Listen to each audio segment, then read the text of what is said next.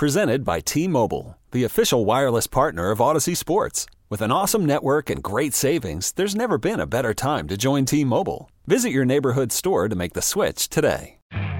You could spend the weekend doing the same old whatever, or you could conquer the weekend in the all-new Hyundai Santa Fe. Visit HyundaiUSA.com for more details. Hyundai, there's joy in every journey. All right. You're rolling with Jason and John, 92.9 FM, ESPN. Hope everybody's having a solid hump day so far. We're going to have a solid day.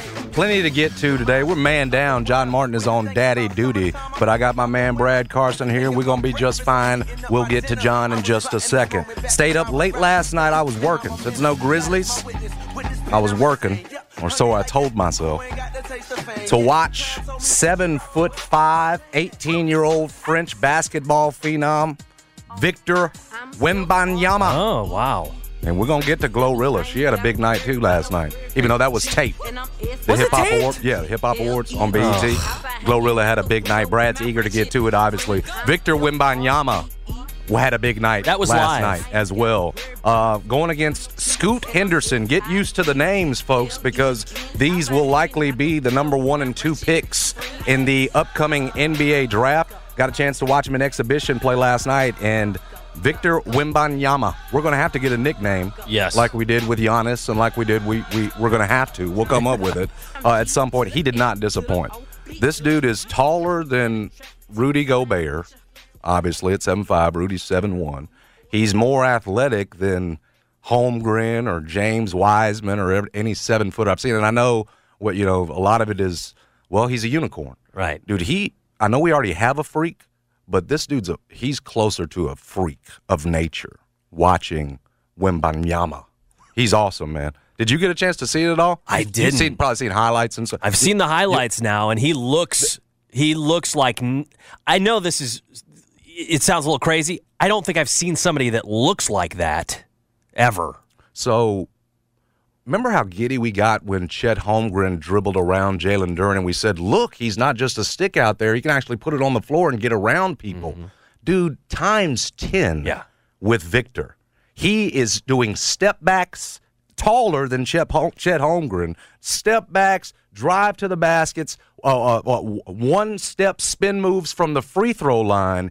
It's completely different than watching Chet Holmgren. Uh, it was a revelation to see him for the first time play on American soil for the first time uh, yesterday in this exhibition game. We'll get to it. We got to get to know these guys. Hey, we got to pick too where we least want to see these this guy as Grizzlies fans. You know, which team do we do we want do we want to see him with? Which one would be the biggest threat to the Grizzlies with him? We'll get into all that. You can tell he made quite an impression on me. Aaron Judge has made history. Finally, I'm I'm relieved for the man. To be quite honest with you, hits home run number 62 yesterday to lead off the second game of that doubleheader against the Rangers. It's done. He is the AL home run king. Give it up for him. Past Roger Maris.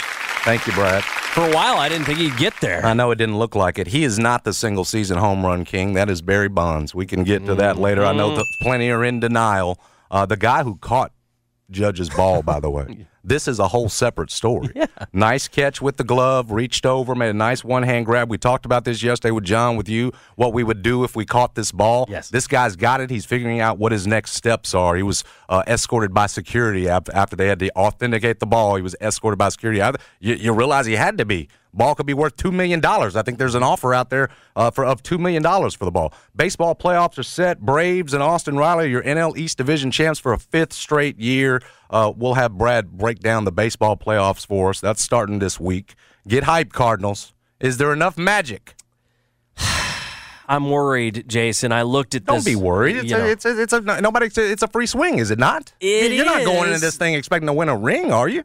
I always expect to win a ring when we go into this it. thing. I mean, when you're a Cardinals fan, Jason, that's the Cardinal experience. I know that you're a Cubs fan. And Well, how long has it, how long has it been? It's 2011. 2011. Yeah, 11 and 11. Yeah. So, I mean, we're due. We are due. But you got to get through the Braves and you got to get through the, the Mets. Yeah, that's going to be tough enough. Um, Glorilla, we mentioned had a big night last night. Memphis' own, 23 years old, big winner at the Hip Hop Awards. We'll get to everything that she has accomplished. Who all was on the stage with her? I didn't like the way Tyrese was biting his bottom lip looking at her either. She's Oh, too no. young for you, Tyrese. This is ours. And then West Memphis, Chick fil A. Oh, this is good. what the hell is going on over there? And I'm sorry, but I don't have any other words. If you haven't seen the video uh, that's gone viral of the West Memphis Chick Fil A and what this empl- what this store worker did, you need to go out and check it out. Folks have been fired, thankfully, and it just makes you wonder when you're in that fast food line. Chick Fil A, I thought was the one place we could still trust. You got to be nice, Jason. That's the bottom line. I thought even at Chick fil A, you know, you don't have to put on your nice face and do all the extra pleases because you figure with the workers there, man, you know what I'm saying? They're all efficient. Nobody's doing anything like this. But I suppose mm. you need to take those rules, those thank you, please, yes, thank you. So they so they're not spitting in your food. You better take it to Chick fil A too, at least the one in West Memphis. We'll get to that. Let me set up the rest of the show. Eleven twenty five. We'll talk to Mark Giannotto like we do regularly on Wednesdays. He's got a column up at commercialappeal.com about the NBA GM survey released yesterday. We'll ask him too about Victor Wembanyama. I've been dreaming about this guy's name and having to say it so many times today. You're good with um, those. We'll, we'll get there. Memphis Houston football this weekend, obviously a big one for Ryan Silverfield's Tigers. Uh, speaking of Tigers, Tiger Basketball Pro Day is tomorrow. We'll ask uh, Giannotto about that as well. Brady, Gisele, lawyers have been hired. It's all over TMZ. This is going to be this is going to be news all the way through here. Yeah. One of the I mean this is this is going to be in terms of headline divorces It doesn't get any bigger. the biggest we've seen in a while. Yeah. We got plenty to get to with Mark. And then at Yeah. 125, the aforementioned John Martin, my partner, who is on daddy duty today, he is touring schools with Riley and Sam. They're, you know, this is a very important time. We've been through that process. We have both been through that process. Uh, sounds like he's got at least a couple of schools on the list. We'll ask him. You know, I heard John with Jeff say they're looking to get paid. Should have figured. oh, they want an NIL deal? Of course. Oh, Already. geez. She's I- not. She's not even two. John, little confused on the religious school thing. He, I think he said he was going to a Lutheran school heard that. was affiliated with the Catholic I system. I got a that. little confused there. So you know, but it's, it's easy to do. You and I have done this. Again, her family may have some, you know, they, Yeah. they may have some strong feelings about that as well. Maybe stronger than John. So maybe he's been trumped here in terms of the school. What kind of NIL deal can you get to go to preschool? I don't know, but you heard that uh, he's she's already got a full ride to Ole Miss, Uh, she's got already which I'm jealous life. of. I mean, I can't sit up here and help. Mine's eight. We don't know where the heck we're going. She's already got a full ride to Ole Miss. John know. said yesterday. CJ's balling out though. It's it's looking pretty promising. Yeah, yeah, yeah. You know what? I'm I'm not I'm not going to be brother Ball here. we're working. You're in the you're in People the ask me trenches. about Chris, and they, oh, he's, Yeah. Uh-huh. he's hitting that jumper, and I try to keep I try to keep it low key, trying to stay humble, trying to keep Chris humble. Good man. Uh, he is no Victor Wembanyama. This guy's let, unbelievable. Let me, let me tell you that. So last night we'll get back to it as I mentioned. Yep. Uh, stayed up to watch him versus Scoot Henderson, who you also need to know. These are the projected number one and number two picks. Uh, Wembanyama playing for the uh, Metropolitans 92. It's the French pro team coming over here playing an exhibition game. Uh, Brad, you would probably know this. Henderson, Nevada, which is about 20 minutes off the strip. It's- I read it's from Metcalf right outside. It's kind of like Germantown is to Memphis. They're right next door. They're playing a couple of games there. These two teams, uh, them and the G League Ignite. They got another one tomorrow, I believe. Uh, that's going to be 2 p.m. Central Time. So these two teams going to meet up twice. They did not disappoint last night. Henderson, Scoot Henderson's team, his G League Ignite team, comes away with the win. But the story is Wembanyama. Seven foot five, like we mentioned, that's where Givony's got him. Seven foot five. Jeez. Eight foot wingspan uh, making three pointers down the stretch. He finishes with 37 points, 11 of 20 from the floor. He was 7 of 11 from three Incredible. at 7 foot 5. Now, you'd seen, you know, uh, people are already familiar, you know, looking ahead to draft. Uh, everybody, you know, you're, you're familiar with this guy's name. You know of his of his work over there. You've probably seen some highlight clips of him. But to watch him again in his first game on American soil, and yes, against a, a, a G League Ignite team that doesn't have, you know, they're, they're not all future pros here. Some of these guys going to be out here after a little bit. Saw John Jenkins was still trying to, I think at 31 years old, still trying to make the former Vanderbilt star, still trying to make it the NBA. Anyway, back to the point. So he's not doing it against the elite of the elite, but to go out there, 37 points, like we said, 7 of 11 from 3. He blocked five shots. There's only been one guy in NBA history. Uh, Jeff mentioned this too. I saw the stat last night. I think the the other thing that was amazing that made seven threes and blocked five shots in the same game. You know who it was? Who was it? plays for the Grizzlies. Hasn't played yet, but he's he's expected, I suppose, right now to play at some point for the Grizzlies this season. I've narrowed it down pretty good for you there. Seven seven threes and five blocks in the same game. And this is a person who hasn't played on our team yet. Has not played for the Grizzlies. He will. He, He will is at on the point. team right now. I've narrowed it down. So that ain't. That's not Jaren Jackson. It's He's not played for Loft? the Grizzlies. No, Who is it? Danny Green. oh, believe it or not. I didn't even think about Which that. which seems which I was thinking of the You- rookies in this first year. I didn't think about Danny Green being on this team. Now. I didn't mean to make it seem make the stat uh, uh, uh, uh, less impressive by Yeah. by but but th- that's the point. Nobody's ever done this. Danny had a night that night, obviously, Yeah. uh, seven threes and five blocks. But here's the point: this guy's blocking everything. He's shooting everything. It's step back jumpers, and like we said, it's more. It's not as much a unicorn as it is just a freak. You've never seen anything like this. He's 18 years old, already polished. And again, last night against G League competition, he did whatever he wanted to. He got in some early foul trouble, Brad, and that pulled him off the floor early, but he played through it. He picked up what would have been, I think, his last foul, but they ended up overturning it. Comes down, still in the game, makes a three there late to make it a 118 115 game. I mean, he's just taking over, sort Sure. of like a looking like sort of like Kevin Durant offensively at one point. Like we said, most seven footers this size you you, you know they're we, we say well yeah they're athletic but they're limited in terms of their movement and, and fluidity Right. those kind of stuff he moves like a guard but he Brad. doesn't look like Chet Holmgren in terms No, of the, yeah. the, the size. Here, here's when you watch Chet Holmgren move, and like I said, we, we, we sort of got giddy when he went around Jalen Duren in Yeah. the NCAA tournament. But you almost feel like he's going to break. That's right. Right? And he like did. that- a, a guy like that, and he ended up doing Yeah. it trying to step in front of LeBron. But you're like, a guy like that is not going to hold up. Listen, I know Stephen A. made the point that's what he's most concerned about with Wembanyama because he's so skinny. Is he going to hold up? But dude, he does not move like Chet Holmgren. When you watch him, you don't get those same feelings like th- he's not supposed to move like Yeah. that. It he, it looks like a guard who has grown into the seven five body. He's phenomenal. Brad, he is phenomenal. And it just, you know, to, to look at him and think about what he's going to be in the NBA, and my gosh, the the just the talent influx when you when you add him to the young town, the NBA, all the guys that are under 25, it's exciting to think about. Uh, we'll get to him back to him in a second, but Scoot Henderson here should not be talked over as well. He's probably going to be the number two pick. Brad, he's six foot three, six nine wingspan. Think Ja Morant in the sense he's he's built probably a little sturdier in terms of weight. Yeah. But same size, same height, six foot three. His wingspan at six nine is close to Ja's. I believe Ja's six foot seven. Yeah. And that's in terms of wingspan. Fearless like Ja, he tried to dunk on Wembanyama late in the game. Uh, Victor wasn't having any part of it. He ended up blocked. But back to the point of fearlessness, he takes off in the lane trying to dunk on him. Sure. Didn't work, but that's the point. And it wasn't. It's not just the athleticism with this Henderson kid, Scoot Henderson. He's he he was uh, setting guys up, driving downhill and dishing. It looks like Brad to me. Uh, and you used to wonder about this. You've wondered about this with some guys. This is his second year with this G League Yeah. Unite team for this 18 year old Scoot Henderson, and you can tell.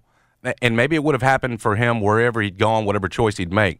But clearly, they have done a good job of developing him in terms of being an NBA point guard, decision making, those kinds of things. Being in this G League program for him has worked out pretty well. It looks like just in terms of the polish, Good in decision, terms of then. yes, Yeah. in terms of uh, of how he's affecting the game in, in, in different ways, Hmm. not just scoring. He also had nine assists, five rebounds, led his team, like we said, to the 122 115 victory last night. It was just exhibition, but you can hear the excitement probably in my voice because, again, when I think about all of the young talent coming in, you, you, if you go back, and, and probably for me, it goes back to Bird and Magic and sort of how they, th- there's a natural progression of sort of how they handed off things to Mike and who takes it to the next level. And obviously, Mike, you can take your pick of who he handed it off to Kobe, LeBron, but there's always that passing of the torch. Giannis is somewhere in there now in terms of that passing of the torch. Zion, Ja Morant now, those guys.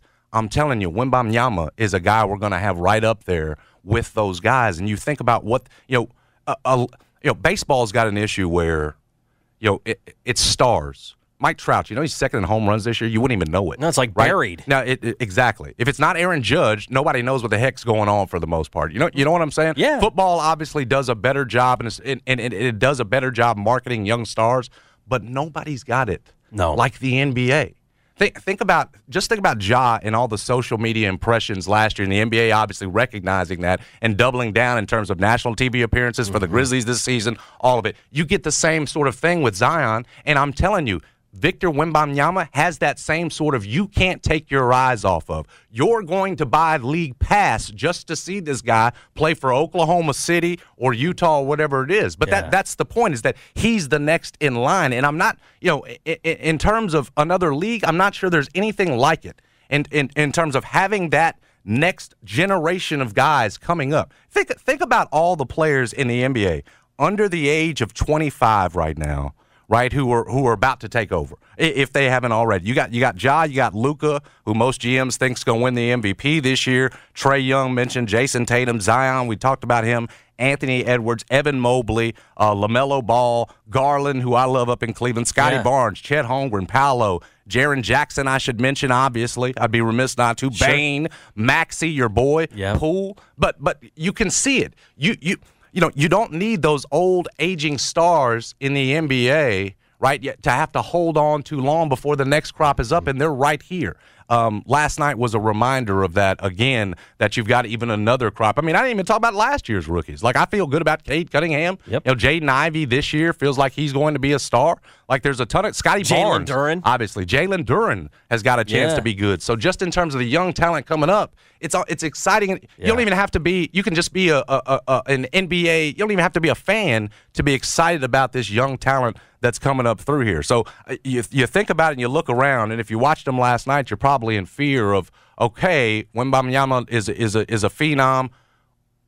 If you're a Grizzlies fan, where would you least like to see him? I've already heard this conversation yeah. among many, and you know, you, you figure Houston's going to be in the mix, Oklahoma City Thunder will be in the mix, the Utah Jazz, who are obviously dismantling everything, you figure will be in the mix. If you're the Grizzlies, obviously, best case scenario is he goes east. Yep. yep. Brad just made the motion that he goes First thing I east. That's thought the- of was that- East anywhere. and and if you ha- if you were picking an Eastern Conference team, probably the least threat to you that you'd you'd like to see him on, who would it be? I thought Charlotte was a good option. The problem is they got a lot of young weapons. Man, him and Lamelo would be something. That's a problem. So I think that Orlando team we just saw would probably be my first option. Although you put Paolo and him together, that's also That a problem. something. So all, but see, all these teams that are crappy, it seems like already have young nucleuses. They're just not as far along as the Grizzlies, which is why the Grizzlies thing is so amazing because they have these all these first, second, and third year players that are just amazing. So I probably put them on Orlando. Charlotte, Orlando, like Orlando is just this hodgepodge of guards and Paolo Banchero. Right. So at some point they've got you know I know you know they need a lead guard. They need to figure out who it is. Is it Suggs? Is it is it Cole Anthony? What's R.J. Hampton doing down there? Is he just playing the two now? But again, if you've got the number one pick, I don't see how you can pass No. guy. And in terms of from the Grizzlies standpoint, hey hey send him down there. He's not a threat. Send him over to the east. Now, if one of these Western Conference teams ends up with the Yeah. with the top pick, I think the Jazz.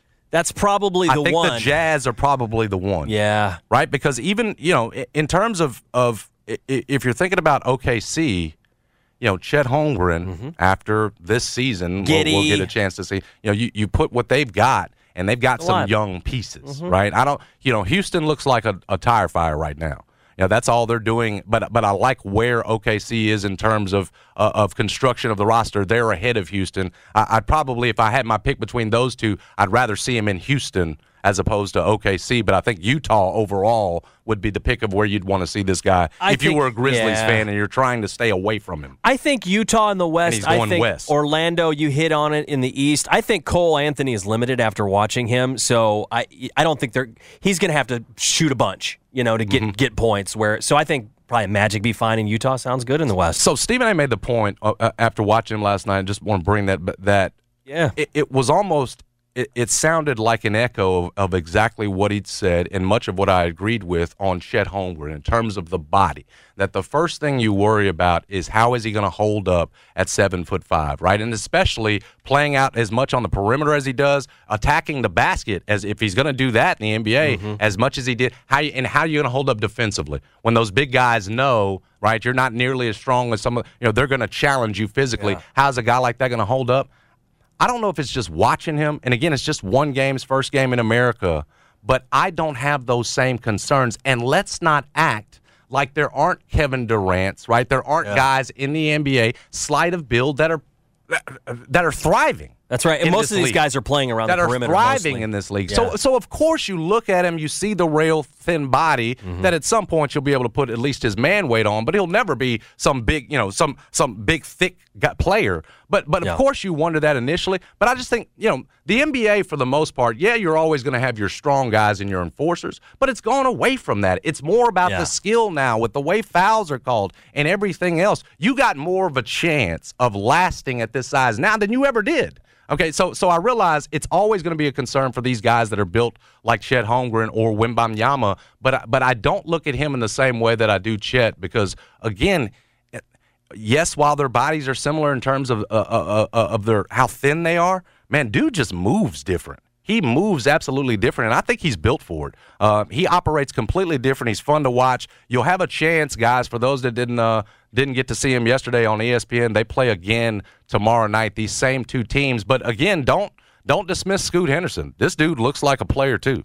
Two league, two years now, second season with the G League Ignite. Think Ja Morant. Wow. There's no question about it. Again, very similar in size, similar in fearlessness, and similar in that they can uh, affect the game in other ways besides just scoring. Uh, guys that are seem well ahead of their years in terms of the decision making. That's the other part that you know. Ja gets to the league, seems way beyond his years in terms of leadership, uh, the willingness of that locker room to fall in behind him. Henderson, you get that same sort of feel on. So somebody's going to get a beast at number two, but nobody's not picking uh, Victor Wembanyama. We're going to have to give him uh, some sort of VW. You did a good we're job We're going to have to give him some sort of nickname because much like Antetokounmpo, like Yeah. it does, you know, maybe it'll just be his first name. or You know, like Wembo Giannis, or like, Wemby. like Giannis, he's just he's first name yeah. reference only. Ma- Victor. but, but but you got Oladipo. Yeah. So, so maybe that wouldn't That's a maybe that problem. maybe that wouldn't stick. There's only one Giannis. There would be two. There would be two Victors. Uh, so we're gonna have to figure out something because you're gonna say this dude's name for the next decade and a half, probably at the least. Uh, we'll be talking about it just about every night on on Sports Center. He was fun uh, to watch. You know what's also fun is uh, getting to Mark Giannotto. We get to do that uh, every Wednesday about this time. We'll do that next. Got plenty to ask him about. Like we mentioned, he's got a column up at commercialappeal.com about the NBA GM survey and the Memphis Grizzlies and what those GMs might have missed with the Grizzlies. Got plenty to ask Mark about, including maybe what he would do with that Aaron Judge uh, home run ball. We know what Brad would do. We know what I would do. We would sell it for the two million. Money. Uh, we'll ask Mark when we come back. Before we do, start NFL Week Five off right with a no sweat same game parlay from FanDuel, America's number one sports book. Doesn't matter if you're new to FanDuel or already have an account. You'll get free bets back if your Thursday night same game parlay does not hit. NFL same game parlays are the perfect way to combine your bets for a chance at a bigger payday. Jonathan Taylor going to score an anytime touchdown. Russell Wilson over on the passing yards. Matt Ryan to throw an interception. Those are some, just some of the ways, some of the options you can use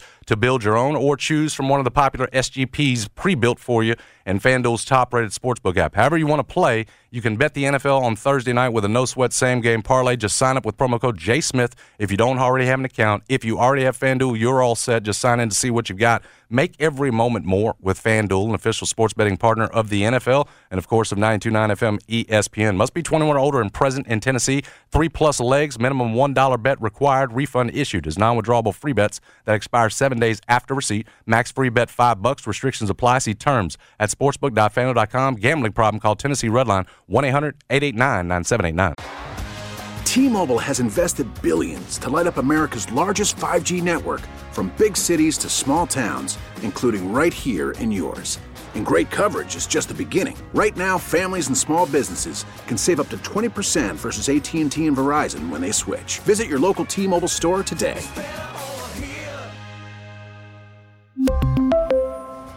Plan savings with three lines of T Mobile Essentials versus comparable available plans. Plan features and taxes and fees may vary. Okay, picture this. It's Friday afternoon when a thought hits you. I can spend another weekend doing the same old whatever, or I can hop into my all new Hyundai Santa Fe and hit the road. With available H track, all wheel drive, and three row seating, my whole family can head deep into the wild. Conquer the weekend in the all new Hyundai Santa Fe. Visit HyundaiUSA.com or call 562-314-4603 for more details. Hyundai, there's joy in every journey. This episode is brought to you by Progressive Insurance. Whether you love true crime or comedy, celebrity interviews or news, you call the shots on what's in your podcast queue. And guess what? Now you can call them on your auto insurance too with the Name Your Price tool from Progressive. It works just the way it sounds. You tell Progressive how much you want to pay for car insurance, and they'll show you coverage options that fit your budget. Get your quote today at progressive.com to join the over 28 million drivers who trust Progressive. Progressive Casualty Insurance Company and Affiliates. Price and coverage match limited by state law. Mark Giannotto is an award winning sports columnist for the Commercial Appeal, co host of the Giannotto and Jeffrey Show, which you should be listening to right here every day from 2 to 4 on 929 FM ESPN. You can follow him on Twitter at MGiannotto. Read him at commercialappeal.com. Mark, did you get a chance to see Victor Wembanyama last night? I watched the highlights. I, I, recorded the game and I didn't watch it. I, had, had, didn't get a chance to watch the full thing. But I've been I've been watching uh, Big Vic. You've been preparing for this for a long. I've been time, watching. Him. Well, I heard you know like people have been talking about him as the best prospect in the world for like a year. Like he's been like even even before last year's draft, the talk was if he's he the been, if he had been in that draft, he would have been, been, number one, one yes. as a 16, 17. Like he's been the number one prospect in the world for like a year at least at this point. And so I'd been watching film, whatever, I you know, when I YouTube highlights Mm-hmm. and stuff like that. Um, it did feel like though last night was his, you know, introduction to the the wide world, if you will. First And game in America. If he becomes a great NBA player, a superstar, Mm-hmm. like last night will be a game, and same with Scoot Henderson. Like last night I will be a last night will be a game. I don't I don't know if it's you know I don't think it's going to reach the level of like Bird Magic in the Final Four in '79 as like a pre, but like it will be a moment you remember. Um, I think in, in- as part of their timeline, kind of like remember when LeBron played the ESPN game. I do. You know, like people remember that now, especially it's like a an important moment. Yeah. because of who LeBron became um, and living up to that hype. And no, I mean he's, I mean you just it, someone pointed it out last night, and I thought it was interesting that Cory Alexander was calling the game um, because he's a Virginia, guy. guy. And like the comparison, he's he looks like Ralph Sampson out there, Wembanyama. He So might be better, might Ralph be more 7'4". athletic. Yeah, it might be more athletic than Sampson, but that was Sampson. He was dribbling, he would shoot threes. I mean, people forget about him because his NBA career didn't take off because of injuries, and that's honestly always the fear with tall guys this tall is that, you know, foot, knee, whatever. It was a different time then, you know, suffering a torn ACL in 1985 is a lot different than suffering a torn ACL today, but um, I mean, Sampson was it, like college level, college age Ralph Sampson. That's what kind of Wembanyama looks like, and maybe, maybe more athletic. Like he's more, a little more explosive. But that's the, that's the style. I mean, I mean, and and the fact that he knew this was a big moment. His first game in America. He's going against um, Number the, pick. the number two pick, the number two prospect, and he just showed up and had like a monster game. Like that says something too about the about the guy If that uh, in terms of who he could be. If you were the, the Grizzlies, who do you least want to see him with? West and East. Obviously, you'd rather have him in the East. Well, it's it's interesting because to me, if you look at the NBA, the the teams that are uh, in my mind are going to have the greatest odds of nabbing him are Utah, San Antonio, and Indiana. We didn't put San Ann in there, and they should. and they be scare about me. San Antonio. It scares me. That's a problem. He, seems like like it seems like another Tim Duncan scenario where Yeah. they they kind of they flush one season down the drain during a transition, and then end up with like this, you know, a guy who ends up being you know potentially the best big man in the league for Mm-hmm. a while, like they did. Remember that, that the Tim Duncan people forget it was like David Robinson got hurt, and so San Antonio Allowed just them to- tanked a season, Yep. got the number one pick. Remember, Boston was trying to tank that season right. too with Yeah. Pitino running the team, but the but the Spurs won the lottery and they get Tim Duncan, and the very next year, I think they won the NBA championship Mm-hmm. with Robin, an aging Robinson and a rookie Tim Duncan. Yep. Um, and so, yeah, I think San Antonio would be the one that would scare me the most, just because they're in the division. They're, you know, they, they, they have a good infrastructure historically. I know. I don't know if Popovich will coach Yeah, that's the Victor thing. Wembanyama, Certainly not in his prime. but um, regardless, I think that's because like if you look at the landscape of the NBA, those look like they're going to be the worst teams in the NBA this year potentially. The Jazz, the Spurs, and the Pacers. That's what I think at least. Will uh, Will Houston be down there? I think Houston's a little too good. Like especially at the end of last year. Like, like I don't their think pieces better than I do. I, mean. I don't think I don't think Houston is going to necessarily be a play-in team. Maybe they will, but I, I doubt Mm, that. But I don't no. think they're going to be the worst team in the West. I think they'll be better than that. G- Same, same with Detroit. Same with Detroit. Uh, GM survey was out yesterday. You've got a column up at commercialappeal.com. Everybody should Mm-hmm. go read. Um, outrage? You can't be. Not outraged. No, I th- we we said on our show it's, it was perfect. They mentioned Exactly. the Grizzlies just enough to pr- to show that like they do view the Grizzlies differently today than they did a year eh, like in last year's GM survey. Clearly, they view them higher, but there was just enough disrespect that like you know like not having amount of motivation. not having Ja Morant as e- even getting a vote for best point guard.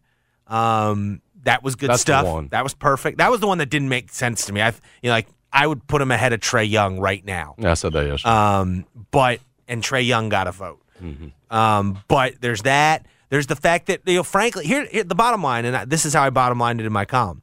They don't. The GMs, much like the general public, don't think the Grizzlies are going to be as good this year as they were last year. it's, That's a, re- it's a tougher West. that's really what it comes down to because i you know when you look at it i I- they don't tell you exactly how they every gm responded to the survey but they don't know they don't necessarily respond to every question so you don't know how many gms voted on each category but i thought it was telling only um only 3% of the gms who responded had the grizzlies being the two seed in the west so matching what they did last year and only 6% had them ranked in their top four in the West. Like, so, like, basically, 27 of the 30 GMs in the league basically think the Grizzlies are going to finish outside the top four in the West. And, you know, I, I'm not Right. saying How much of that is step back and how much of it is stronger West? Listen, they the four teams they picked ahead of them. I don't think you can necessarily say the GMs are idiots because they have Denver ahead of them, and I mean, like again, That's Memphis finished ahead of Denver, but like when they had their full team, they went to the Western Conference Finals, and they have the reigning MVP.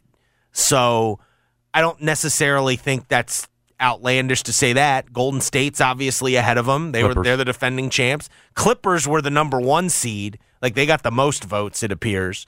I, I would, you know, I, I'll I'll believe it when I see that. And then Um, Phoenix. and then Phoenix, who had the best record in the league last year and returns everyone. I know it's a little more dysfunctional. It feels like over there Looks than like. last year, but they still return basically everyone from the team that had the best record in the West last year. So it's not total. You know, p- picking them fifth seems, you know, probably on the surface, you know, reasonable. That's what I thought. You know, um, but I, I just I also I'm not saying it's unreasonable to do that. I'm also just saying that's the bottom line. They don't think the Grizzlies are going to be as good as last year. And and my argument, if you're going to argue they can be, like I, I go back to the fact that they played 11 games last year with their ideal starting lineup. Mm-hmm.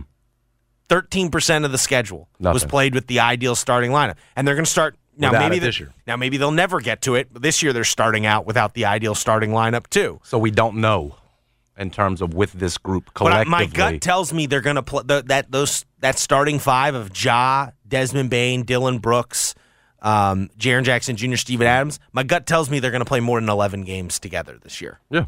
You know, and and I, maybe they can be better that way. Maybe that you know I think that can offset what you lost in Kyle and D'Anthony Melton. Um, and whatever you may may or may not get from those rookies, especially early on. Um, so, I, I think I think it's setting up nicely for the Grizzlies in that they're getting some respect, but also there's enough doubt that these guys are not going to be th- these guys are going to have that same sort of attitude they had last year. Yeah. It's it's going to be easy to conjure up. And I think the way they play, you know, I don't know you know, the playoffs are a different story, but for the regular season, the way they carry themselves, the way this team plays, how deep it is at times, like they kind of are made for the regular season, for regular season success because they bring it every game. Like that to me is one of the among the advantages they have over the rest of the NBA. Like having someone like Jot point guard is an advantage over the rest of the NBA. Having a versatile defender like Jaren Jackson Jr. is an advantage over the rest of the NBA. Um, they have a feels like to me until they prove it a deficiency in shooting, even the even with Desmond Bane, even with a great shooter like Desmond Bane. Mm-hmm. But one of the key things that helps offset that is their like given s factor. Like they just play really hard. Yep. Um, and I like the fact that there's plenty of motivation for them to continue carrying them, carrying themselves that way. They can they can convince themselves that people are not giving them the proper respect, and that's you know I I kind of I think it's a good thing. Yeah. Uh, I like this question, uh, and I've heard it posed before. But who do you like better playing with that second unit? Obviously, they're both starters, Bane, Dillon Brooks. But in terms of when you've got the second unit out there, and whether it's allowing Dillon Brooks to take all his shots with that second unit, right, more so so he can fall in line when John, or giving it over to Desmond Bane, and hey, he can be more than just a shooter. He can be, you know, maybe a little bit of playmaker there too with Tyus. Wh- which one's the the better approach there? Yeah, it's interesting. with I'm- D'Anthony gone, you know, you you know, Konchar I know will do some of that, but you figure Well, one no, of and those two is even going to play last a lot. year they would and they were already doing stagger. it. Right. I mean, I think why Bane's been doing in the preseason is because Dillon was out last year. Bane was doing it last year during the Mm-hmm. regular season, where he was the, you know, he would come out with you know six minutes into the first quarter, First one and out. would be the first starter to cycle back, Back in, the game right. with the with the so reserves. now you got options. Um, I mean, I think you can probably play them together, especially because of the way Bane can handle the ball. Um, but yeah, I, you know, like I mean, the reality is, I think it's going to be matchup dependent. Where if you're playing a game where you really need Dillon's defense on the wing, maybe he's out there more. But I mean, until Dillon proves he's the more efficient shooter, I like if I'm Taylor Jenkins, I'm trying to prioritize more shots for my best shooter. like, and if if if that involves Bane being in there, because it, what it looks like they're going to do is take out Bane and Aldama first, or Bane and Steven Adams first, and then cycle that that, that group back in because we know Bane and Adams work really well together as well. Um, so, I, you know, I think they'll be fine no matter what way it is. I mean, the key for Dillon this whole year is like. The, that's the other thing about playing with that ideal starting five is we haven't really seen Dillon Brooks playing with that ideal starting five where he's going to have to defer more. Like last year, I think one of the issues I one of the things I've noticed about Dillon, and maybe I'm reading too much into this, it seems like when Ja is out there, like he is fully aware that Ja is the man and he defers to Ja. I think when Ja isn't out there, he doesn't necessarily do that with Mm-hmm. Well, Desmond that's the Bane and Jaren Jackson Jr. Ja, yeah. And so uh, that's what I think. And last year, they just didn't play together very much. Right. Dillon Brooks and Ja Morant. Whereas the and then the year before that, they played a lot together, but not with Jaren out there, Mm-hmm. and frankly, not like the fully formed version of Bane that we saw last year. Mm-hmm.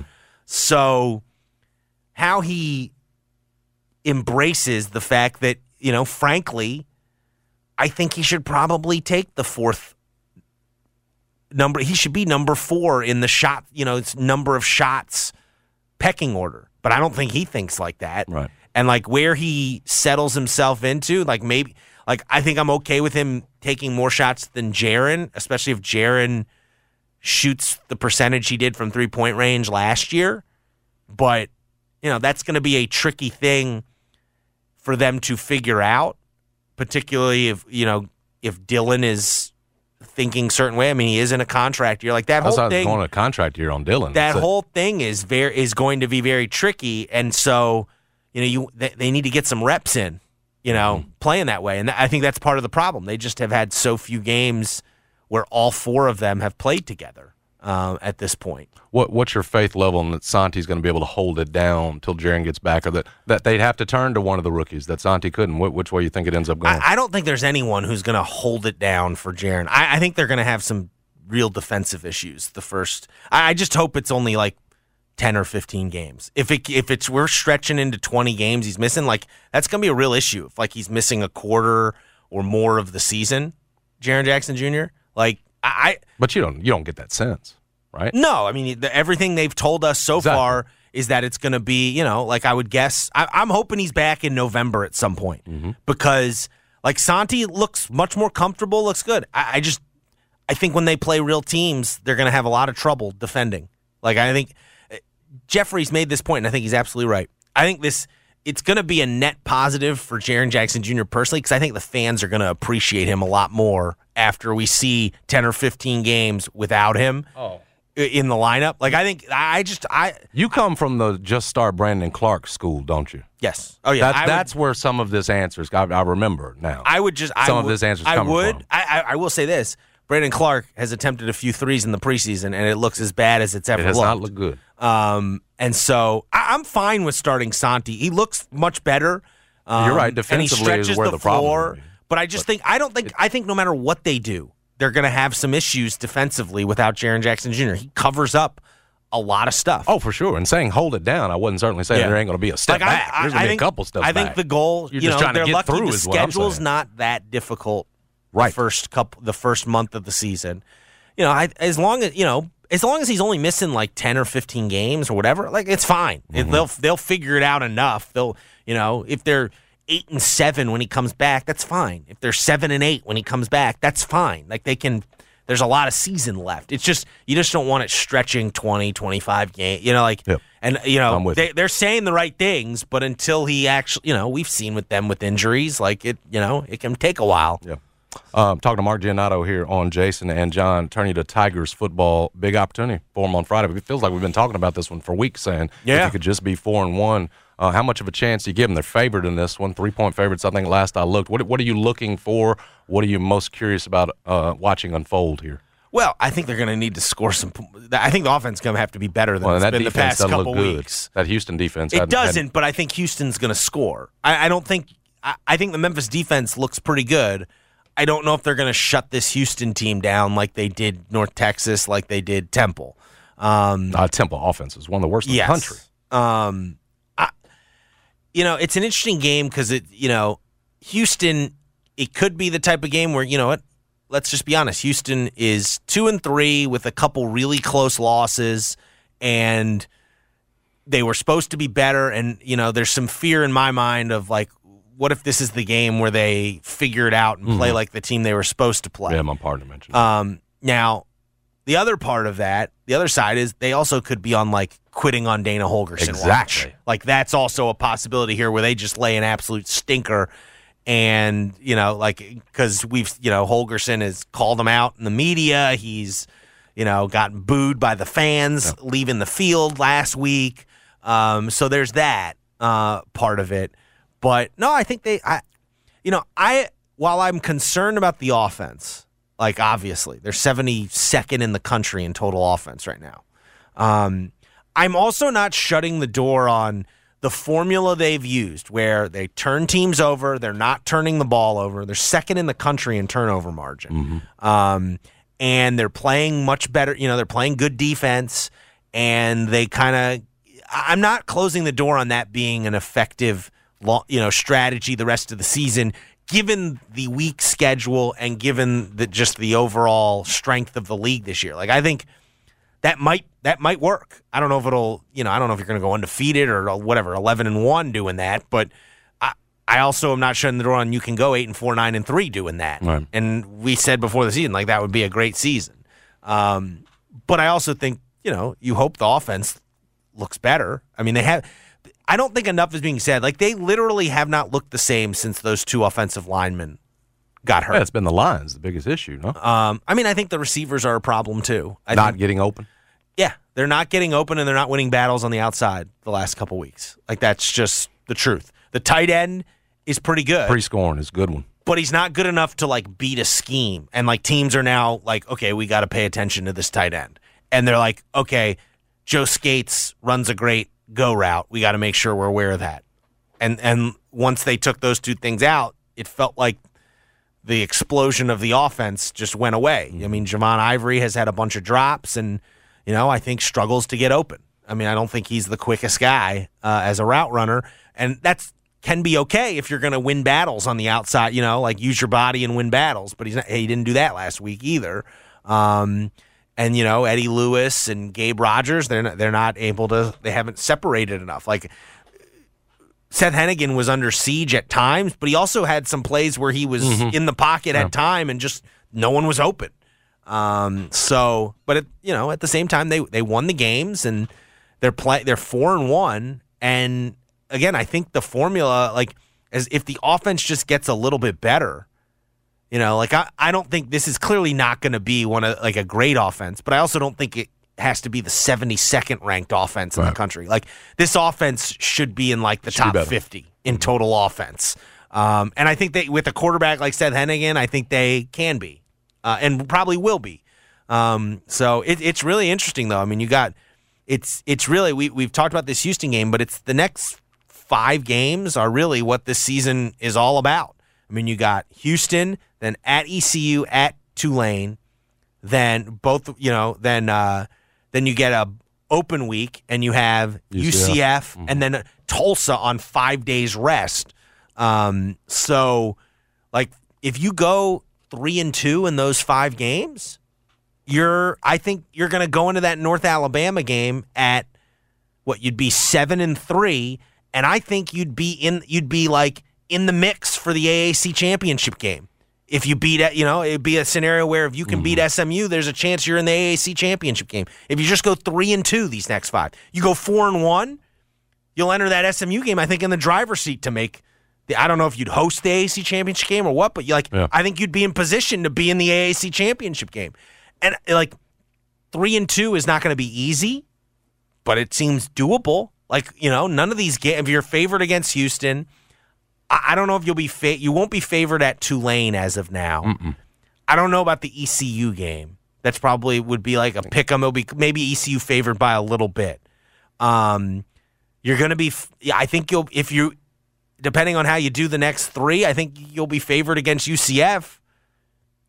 Maybe, or it'll be like again, like a you know one point type deal, and I think you'll be favored against Tulsa at home. Like you know, so like all winnable games, all games.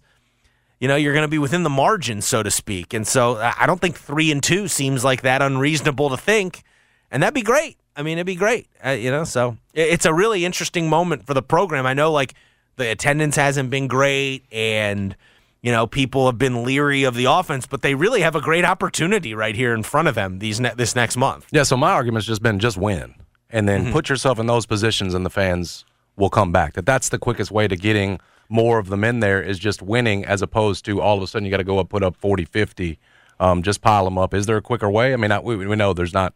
You know, Oh, I think yeah, I think ultimately part of it's the offense. A winner. There's a bunch of different reasons why people. people can embrace great defense. I think it's just win, yes. I think I think because they have not done it this way, you know, during this rise, they have not done it this way. People are going are, are are rightfully in a okay, like I need to see this to believe this. But I think if you can go into that UCF game at I would hope if you go into that UCF game and you're what 6 and 2, like that, be you know, I would hope you could generate a a really nice crowd for that game. Um, UCF could get beat by SMU though tonight. You know, yeah, oh, that, yeah. I don't think UCF. it. That's the whole thing. Like the league is not good. No. like the league is not good. Um, and Memphis is right in that jumble. Like I watched Cincinnati play Tulsa last week. Cincinnati's like They're not They're probably Yeah. the best team in the league still. Yeah. but they are not like Cincinnati of the last two Yeah, years. They are not some world beater. They lost a lot. Cincinnati team. Like and so and you don't even have to play them. And so I you know I, I think it sets up nicely for them if the offense can get a little bit better. Mm-hmm. I I think it's it, to me it seems very realistic that you you can go three and two over these next five, and I think you know I, like I said you'd go into that North Alabama game you assume that's a win on Senior Day, and I think it would set up a you know it wouldn't be easy but it set up a big game against SMU to close the year. Yeah. Um, and you know I think it'll be a better crowd Friday too. I, I don't think 30? I hope. I hope. I, I'm hoping low. I'm hoping it's more like the opener, which was like 32. Mm-hmm. I'm hoping we can get up to like 30, 31. I know there's high school football and the Grizzlies preseason game, Right. but Uh, can't you? I, I think part of you know the, the the attendance is so many different factors. I think. I think it's because we had a story up at commercialappeal.com about it this week with comments from Laird Veatch and Ryan Silverfield, and I got some responses about it. And like people listed a whole bunch of things, and I think all of them are right. Like I don't think it's any one thing. Like I think what you said, like you know, there's a little bit of you know timidness of really going all in on a team that isn't playing the way people are used to. I think that's some of it. I think conference realignment, like depression, Mm-hmm. is some of it too. Like this realization of, man, like Memphis got left behind by the Big 12, and we don't know. You know, it feels like you know, it Especially feels when like you're playing teams that are moving on. feels you- like Yep. we, des- we deserved it every bit or more as some of these schools, and we got passed up again. And what the heck? Yeah, I think that's part of it. I agree Absolutely. with that. I think the schedule, having four straight, you know, starting the year with two road games and then having four straight home games. I, can't you see if you're a season ticket holder or someone who goes to the games going, all right, I'll go to the season opener. Yep. And then I'll go to the Houston game, you Yep. know, because it, you know it's I can't do four straight weeks, you know. And what games am I going to skip? Ah, I'll skip the Arkansas State and the North North Texas Yeah. game and the Temple game. Um, you know, or you go to the Arkansas State. It's I'll skip the North Texas and Temple games and I'll go to this Houston game. Um, and so I think that's part of it too. Um, you know, there's eh, you know, I think the you know, just habits, the pandemic affected everything. Yeah. And then I think it's just a national thing. Like attendance is down across, Across the, the board board. in college football by and large. Um, so you know, it's a lot of different things, but I'm hopeful that the crowd Friday will be better.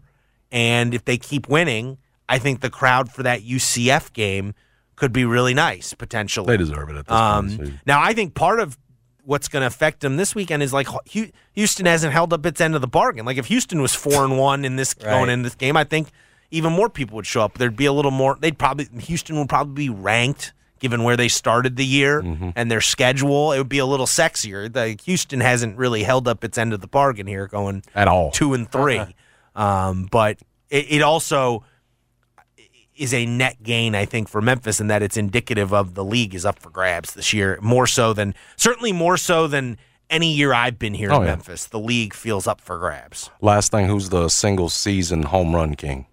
Oh, it's Barry Bonds. This Thank is ridiculous. This nonsense. Thank you. So Uh, is that just is that just old baseball writers that have kept that alive? I mean, mostly. Yeah, it's like there's it's the people who are it, keeping are it's the people who are keeping Bonds and I think it's ridiculous that Bonds and some of these guys aren't in the Hall of Fame. Like it's just ridiculous. It was part of the era of that baseball. profited off of. That's the, what I keep the, saying. The argument, I, like, are we just going to not, you know, so the guys who won Cy Youngs before black baseball players were allowed to play, like, do those not count anymore? Because, like, you know, it was they had an un, they had an advantage there. They weren't playing, you know, half of the half of the baseball playing population.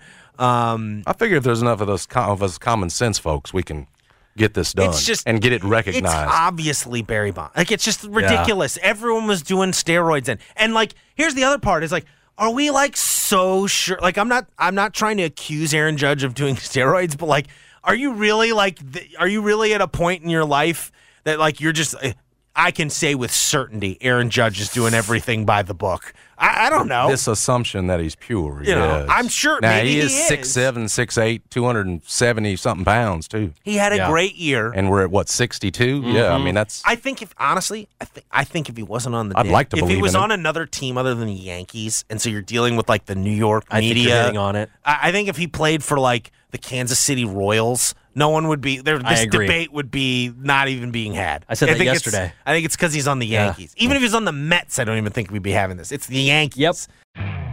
You could spend the weekend doing the same old whatever, or you could conquer the weekend in the all-new Hyundai Santa Fe. Visit HyundaiUSA.com for more details. Hyundai, there's joy in every journey. We really need new phones. T-Mobile will cover the cost of four amazing new iPhone 15s, and each line is only $25 a month. New iPhone 15s? Only at T-Mobile get four iPhone 15s on us and four lines for 25 bucks per line per month with eligible trade-in when you switch. Minimum of four lines for $25 per line per month with auto pay discount using debit or bank account. $5 more per line without auto pay, plus taxes and fees. Phone fee at 24 monthly bill credits for all well qualified customers. Contact us before canceling account to continue bill credits or credit stop and balance on required finance agreement due. $35 per line connection charge apply. Ctmobile.com. This episode is brought to you by Progressive Insurance. Whether you love true crime or comedy, celebrity interviews or news, you call the shots on what's in your podcast queue. And guess what? Now you can call them on your auto insurance too with the Name Your Price tool from Progressive. It works just the way it sounds. You tell Progressive how much you want to pay for car insurance, and they'll show you coverage options that fit your budget. Get your quote today at progressive.com to join the over 28 million drivers who trust Progressive. Progressive Casualty Insurance Company and Affiliates. Price and coverage match limited by state law.